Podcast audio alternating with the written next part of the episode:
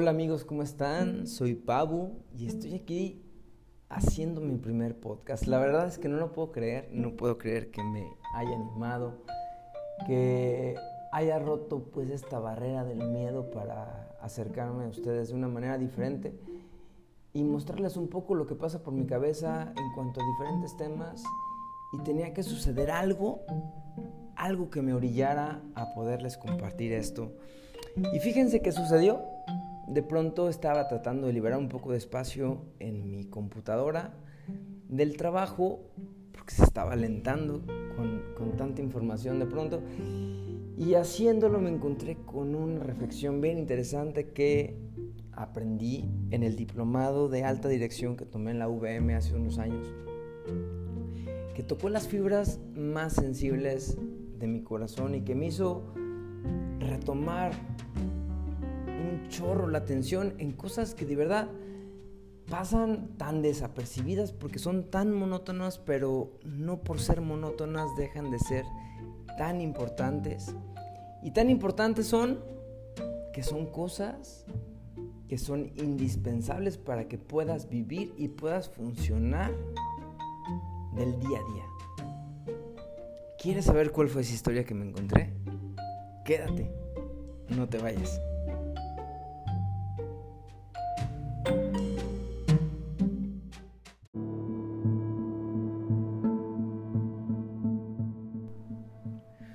Bueno, esta historia que me encontré me encanta, me encanta, me encanta, porque me la encontré en un momento muy importante eh, eh, eh, para la historia de, los hombres, de, lo que estamos viviendo en plena pandemia de COVID.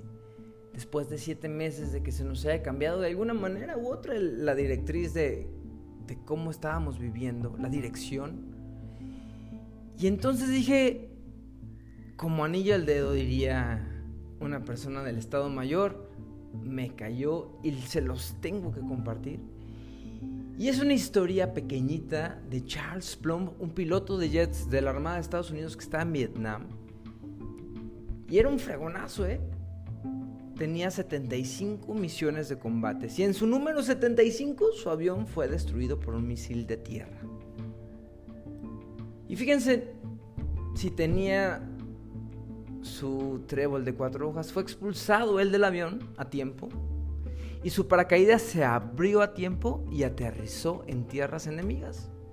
Y pues durante un tiempo estuvo capturado, pasó seis años, imagínate, en una prisión, en una prisión de Vietnam. ¿Qué habrá vivido ahí? Híjole. Pues bueno, con todo lo que vivió ahí, sobrevivió a esa prueba y regresó a Estados Unidos. Y bueno, se casó y pues siguió su vida como cualquier ciudadano americano y un día estaba con su esposa sentada frente a él en un restaurante, están comiendo y había un hombre en otra mesa que los estaba mirando y lo miraba profundamente.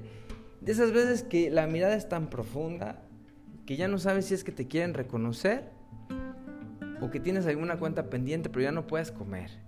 Y, esta persona se dio cuenta que estaba sucediendo. Y no le quedó más que acercarse y decirle, oye, ¿sabes qué? Es que tú eres plomba. Tú piloteabas aviones de casa en Vietnam desde el portaaviones Kitty Hawk. Ahí fuiste derribado, ¿no? Y claro que se quedó helado, Plom, después de haber estado ahí observado un rato. Y sí, es que, ¿cómo es posible que tú sepas esto?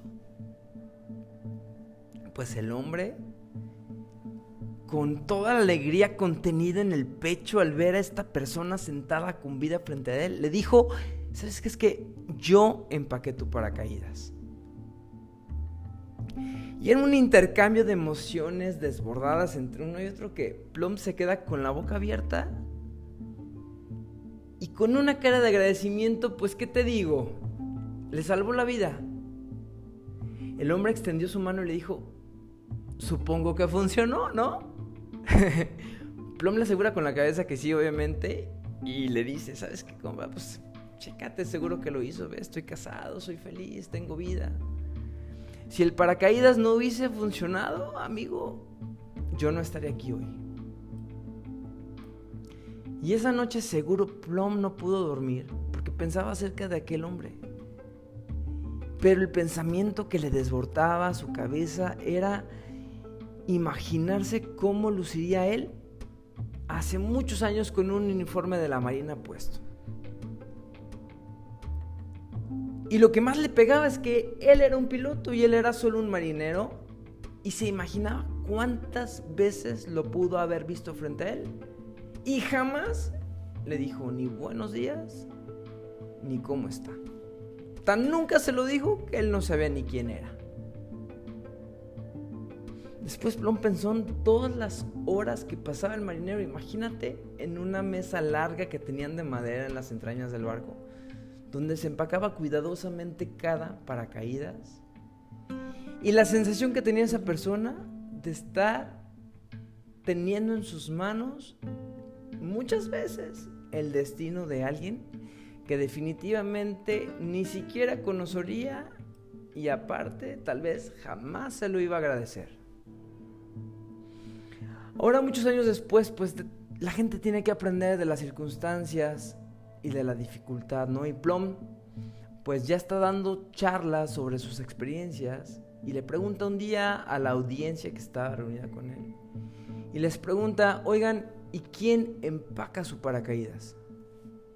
Porque al final cada uno tiene a alguien que lo provee todos los días, todos los días. Y también pues es alguien que es necesario para pasar el día de alguna manera u otra, ¿no? Y se puntualiza también que Plum necesitó muchos tipos de paracaídas cuando su avión, después de que fue derribado,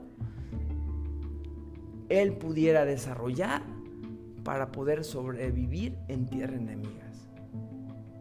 Y en la tierra enemiga, pues necesitó su paracaídas físico su salud, su integridad, el mantenerse en el aquí y ahora, sus valores, su paracaídas mental, sus cálculos, su, su control, su resiliencia, su paracaídas emocional, su templanza, su paracaídas espiritual, su Dios. Y él recurre entonces a todos estos aportes antes de llegar lograr la libertad y por ende la seguridad. Y esto me llegó a reflexionar, amigos, qué es lo que quiero que te quedes con eso en tu cabeza el día de hoy. Que todos los días tenemos desafíos diarios que la vida nos da. A veces sin duda más difíciles, a veces sin duda más fáciles. Y entre, ante la prisa, ante la necesidad, ante la crisis, descuidamos lo que realmente es importante. ¿Y saben qué? Nosotros no podemos fallar jamás en decir hola, por favor o gracias. No debemos de pasar desapercibido el felicitar a alguien por algo maravilloso que le haya pasado. Dar un cumplido pequeño, un abrazo, una palmadita en el hombro, un contacto mínimo en tiempos de poco contacto. O simplemente hacer algo amable ese día sin ninguna razón sino simplemente desarrollar tu lado cursi ese día. yo te quiero invitar hoy, amigo, amiga, para que te vayas con eso a tu casa. Que cuando vayas por el transcurso de esta semana, de este mes, de este año que ya se va a terminar tan difícil, que te puedas dar la oportunidad todos los días de reconocer a la gente que diario empaca tus diferentes paracaídas y que nunca jamás, por favor, vuelvan a pasar desapercibidos. ¿Lo prometes? Hasta la próxima. Cuídate.